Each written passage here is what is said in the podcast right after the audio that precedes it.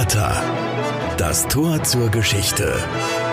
Ein Podcast des Trierischen Volksfreunds. Willkommen zurück bei Porta mit Miguel Castro und Alexander Wittlings. Migration und Flucht sind nicht nur in unserer heutigen Zeit wichtige Themen, sondern beschäftigen die Menschheit schon seit Jahrtausenden. Kriege, Hunger und andere Krisen bringen teils ganze Volksgruppen dazu, ihre Heimat zu verlassen. So auch in unserem heutigen Fall zur Zeit der Französischen Revolution. Dazu hat sich Miguel mit einem Historiker aus Trier unterhalten. Was in den Jahren 1789 bis 1794 und danach passierte, kann uns ein Experte aus Trier erklären. Jörg Blasejewski ist Historiker und arbeitet beim Stadtarchiv Trier. Herr Blasejewski, willkommen. Hallo. Sie haben eine Dissertationsarbeit verfasst über dieses Thema. Was ist denn damals eigentlich passiert mit diesen Emigrés und warum sind die eigentlich nach Trier gekommen? Also in Frankreich beobachten wir ja seit 1789 eine enorme revolutionäre Umwälzung die verbunden ist mit dem Zusammenbruch der gesellschaftlichen und staatlichen Ordnung. Und im Zuge dieser Umwälzung sind Menschen vor Gewalt, vor politischen und sozialen Spannungen, vor Verfolgung geflüchtet. Also das war ja auch keine friedliche Revolution. Ich meine, da ist ja auch der König Ludwig der 16. So ist es ja. Damals ja enthauptet worden. Genau, 1793 ist er enthauptet worden. Also die Revolution ist mit einem ungeheuren Ausmaß an Gewalt verbunden. Und dieser Gewaltausbruch führt dazu, dass sehr viele Menschen ähm, das Land verlassen, natürlich aus unterschiedlichen Gründen. Also die einen, weil sie äh, tatsächlich verfolgt werden aus politischen Gründen, anderen äh, brechen aber die finanziellen Grundlagen weg und suchen im Ausland nach neuen finanziellen Möglichkeiten. Der Klerus flüchtet ins Ausland, weil er dort die Möglichkeit hat, ähm, seinem Glauben nachzuleben.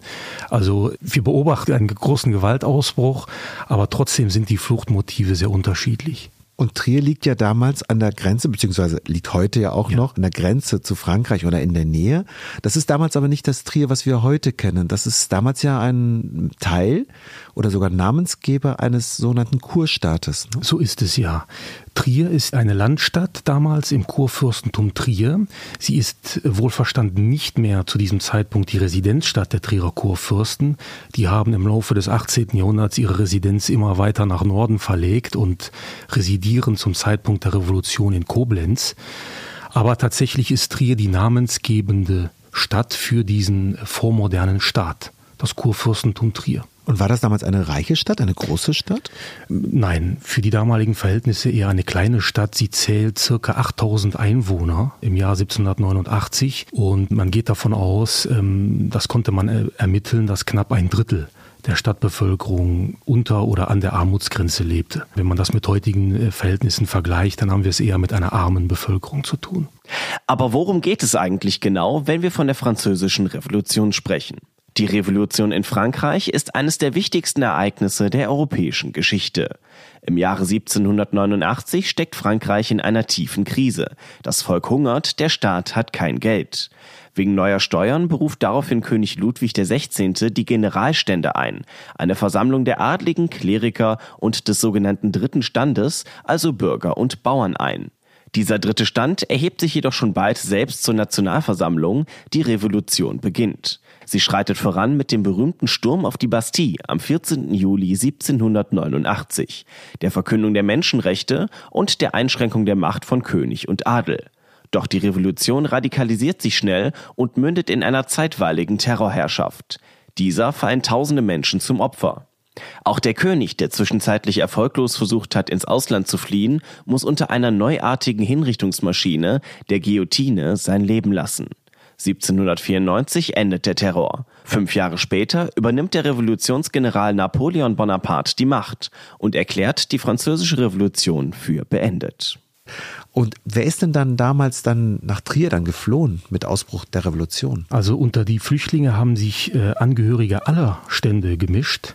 Also wir finden unter den Flüchtlingen sowohl Adlige als auch Geistliche, aber auch sehr viele Angehörige des dritten Standes.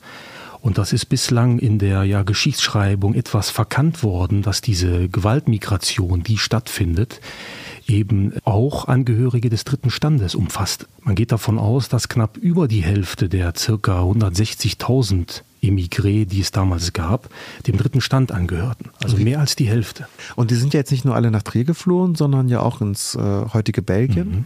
Wo noch hin? Also die französische Immigration nach der Revolution ist ein globales Phänomen. Wir treffen Immigranten in nahezu allen ähm, Ländern der Welt an, allen Staaten der Welt an. Ähm, zunächst sind aber die grenznahen Gebiete als Zufluchtsgebiete interessant für die Flüchtlinge.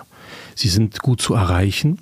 Man kann aus dem grenznahen Ausland auch die Ereignisse in Frankreich aus sicherer Entfernung abwarten und sobald sich die Möglichkeit ergibt, kann man dann auch wieder nach Frankreich zurückkehren. Also unter diesen Voraussetzungen waren die grenznahen Gebiete in den ersten Jahren der französischen Revolution die bevorzugten Zufluchtsräume für die Flüchtlinge. Und wer kam da nach Trier? Naja, uns sind mehrere Listen beispielsweise überliefert, auch hier im Stadtarchiv in Trier. Und diesen Listen kann man entnehmen, dass wir ähm, in der Anfangsphase vor allem Adlige in Trier antreffen, dass wir im Laufe der Zeit auch immer mehr Geistliche antreffen, die es nach Trier zieht. Und in den Jahren der Terrorherrschaft, das sind ja die Jahre 1793 und 94, treffen wir in Trier auch viel mehr Angehörige der breiteren Bevölkerungsgruppen an, also etwa Handwerker oder Tagelöhner oder Teile der Landbevölkerung, etwa aus dem benachbarten Lothringen. Gibt es denn da eine konkrete Person, die man da nennen kann? Also um ein Beispiel zu nennen, ähm, das wäre Victor François de Broglie, der ähm, in den 1780er Jahren zum Marschall von Frankreich ernannt wurde und damit ein äh, sehr hoher Funktionsträger in der französischen Armee war. Das ist beispielsweise ein sehr prominenter Emigrant, der angeblich auch mit einem riesigen Gefolge ähm, nach Trier kam.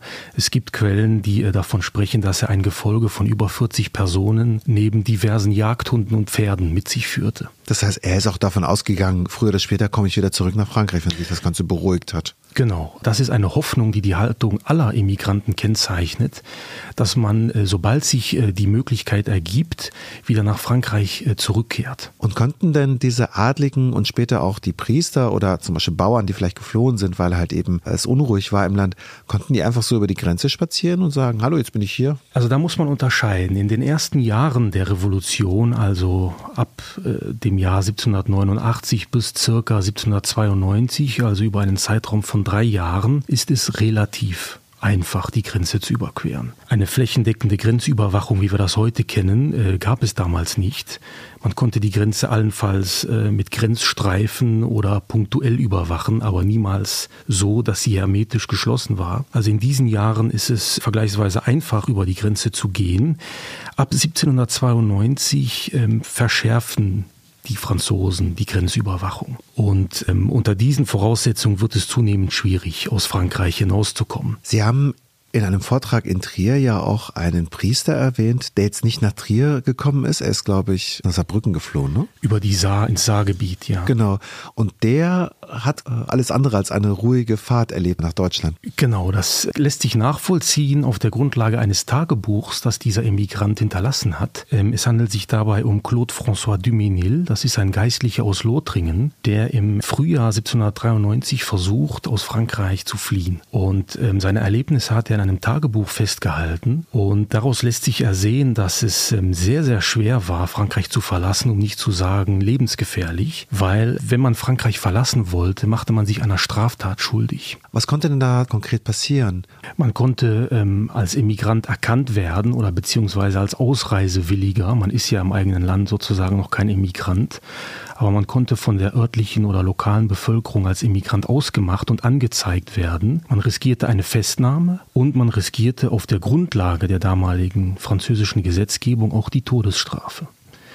Und insofern hatten äh, alle Ausreisewillige äh, natürlich ein brennendes Interesse daran, heil ins Ausland zu gelangen. Und Claude François Duminil hat das gemacht, indem er einen Schleuser bezahlt hat, um ihn über die Grenze zu bringen. Also nicht mit einem Boot sozusagen über das Mittelmeer, wie man das heutzutage kennt, sondern halt über die grüne Grenze, ne? Über die so. grüne Grenze, so ist es tatsächlich. Ja. Also er beschreibt seitenweise, wie sie durch die Wälder streifen und der Schleuser selbst die Orientierung verliert und sie erst wieder auf den richtigen Weg zur Grenze hin zurückfinden müssen. Und so ein Schleuser hat ja nicht für umsonst gearbeitet. Nein, überhaupt nicht. Also man hat diese Schleuserdienste nach dem, was man weiß, ähm, sehr teuer bezahlen müssen damals. Also das ist ähm, ein kleines Vermögen. Und insofern, das ähm, erinnert uns natürlich an die heutigen Fluchtbedingungen. Wie viele Menschen sind damals konkret dann in Trier dann angekommen? Gibt es darüber Zahlen? Wir befinden uns im vorstatistischen Zeitalter.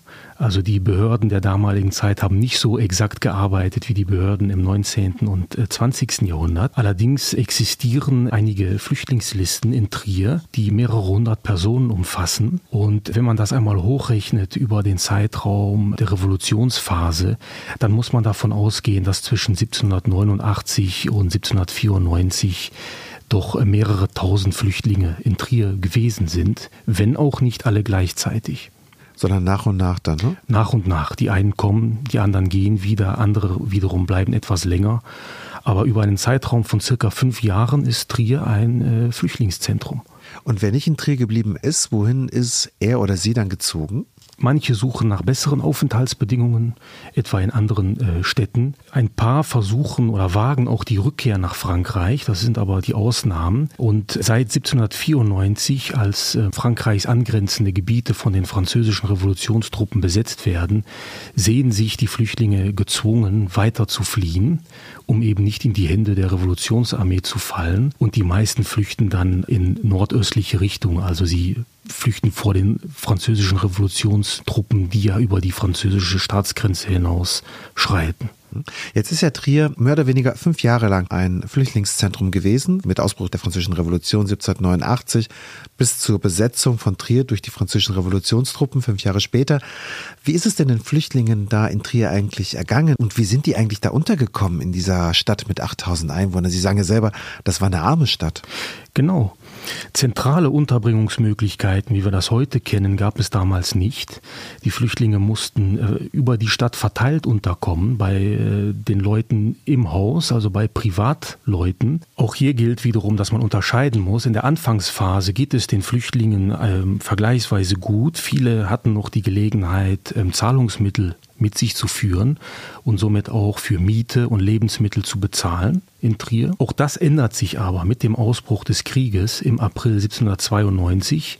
Wir beobachten eine Preissteigerung allgemein in Frankreich, aber auch im Ausland. Wir beobachten zunehmend auch politische und, und soziale Spannungen. Und nach 1792 ähm, gestaltet sich das Exilleben für die Flüchtlinge zunehmend schwierig. Und in dieser Zeit sind sie auch auf Unterstützung angewiesen. Gab es denn damals keine, ich nenne es jetzt mal staatliche Unterstützung, wie wir das heute kennen? Also in diesem Fall bei Trier der Erzbischof, der ja in Koblenz residierte, hat er nicht da seine Schatulle geöffnet und gesagt, für jeden Flüchtling so und so viel äh, Geld zur Unterstützung oder für jeden Trierer, der einen Flüchtling aufnimmt, so und so viel Geld zur Unterstützung? Ja, also eine umfassend organisierte äh, staatliche Hilfe hat es damals ähm, nicht gegeben. Der Trierer Kurfürst hat tatsächlich hochadlige Emigranten finanziell unterstützt. Das sind vor allem ähm, die Brüder des französischen Königs und deren Anhänger.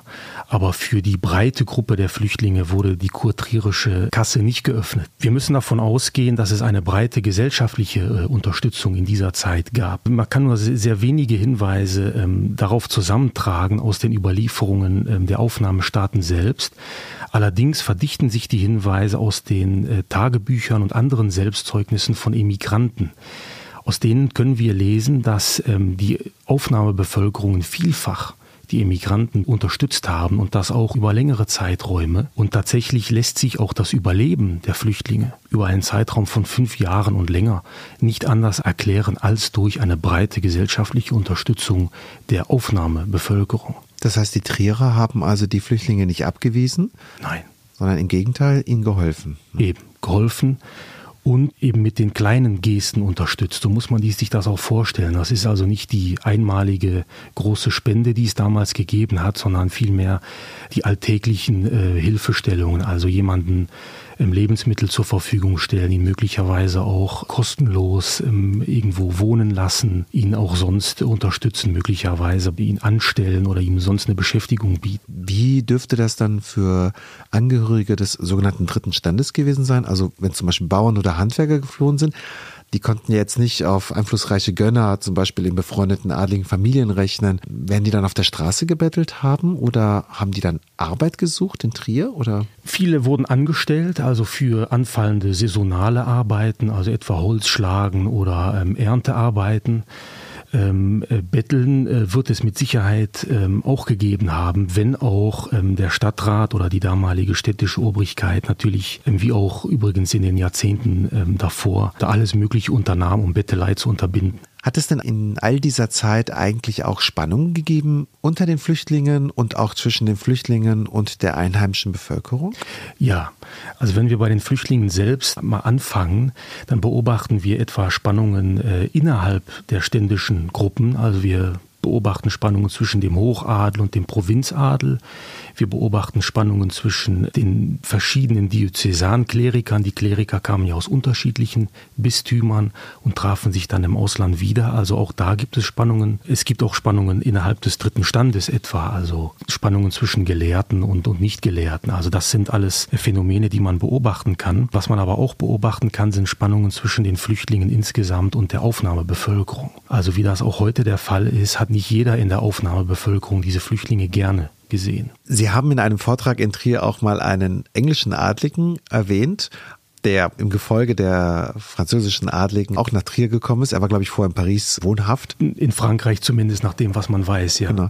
Und der ist ja in Trier gestorben. Der ist gestorben und zwar auf gewaltsame Art und Weise. Er hat sich mit einem französischen Emigranten duelliert. Also was wir in Trier beobachten, ist Folgendes. Es hat sich eine kleine Emigrantenkolonie aus Adligen gebildet, in die neu ankommende Flüchtlinge versuchen aufgenommen zu werden. Und einer dieser Kandidaten, der sich darum bemüht hat, in diese Kolonie Kolonie aufgenommen zu werden, war der englische Graf Stuart, der vorher eben in Frankreich ansässig war. Frankreich war sozusagen seine Wahlheimat. Die Anführer dieser adligen Kolonie, ähm, namentlich wäre das der Prince de Lombesque, das ist ein ähm, Adliger aus einem lothringischen Adelsgeschlecht, verweigert diesem Grafen aber den ja, sozialen Zutritt zu dieser Emigrantenkolonie. Und weil sich der Graf Stuart in seiner Ehre verletzt fühlt, fordert er den Prince de Lombesque zum Duell heraus.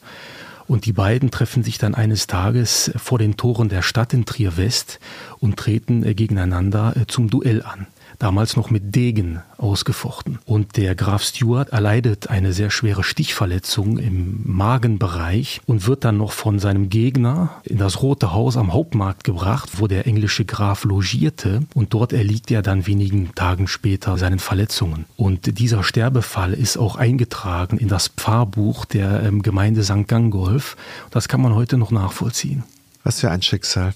Ja, wir hatten ja vorhin ja schon erwähnt, nicht jeder Flüchtling war wenn man so will, auf Rosen gebettet, finanziell. Es hat welche gegeben, die mit der Zeit auch Not äh, gelitten haben, unter anderem auch Adlige, ne? Der Baron de Marais. Tatsächlich, also auch jene, die äh, zu Beginn noch Zahlungsmittel mit sich geführt haben, geht irgendwann, je länger das Exil eben dauert, ähm, das Geld aus. Und so begegnet uns in Trier auch ein sehr bestürzendes Schicksal eines Adligen, äh, des Baron de Marais, der im Februar 1794 ein Bittgesuch ähm, an die städtische Obrigkeit richtet. Und das Bittgesuch ist heute noch erhalten. Und das bietet uns sehr tiefe Einblicke in das ähm, Exilleben eines Flüchtlings, dem eigentlich nicht nur alle finanzielle Mittel ausgegangen sind, sondern der auch keine Hoffnung für die Zukunft mehr schöpft. Ich habe eine Passage aus seinem Bittgesuch mal äh, frei übersetzt. Diese Bittgesuche waren damals eben in der Muttersprache der Flüchtlinge verfasst auf Französisch.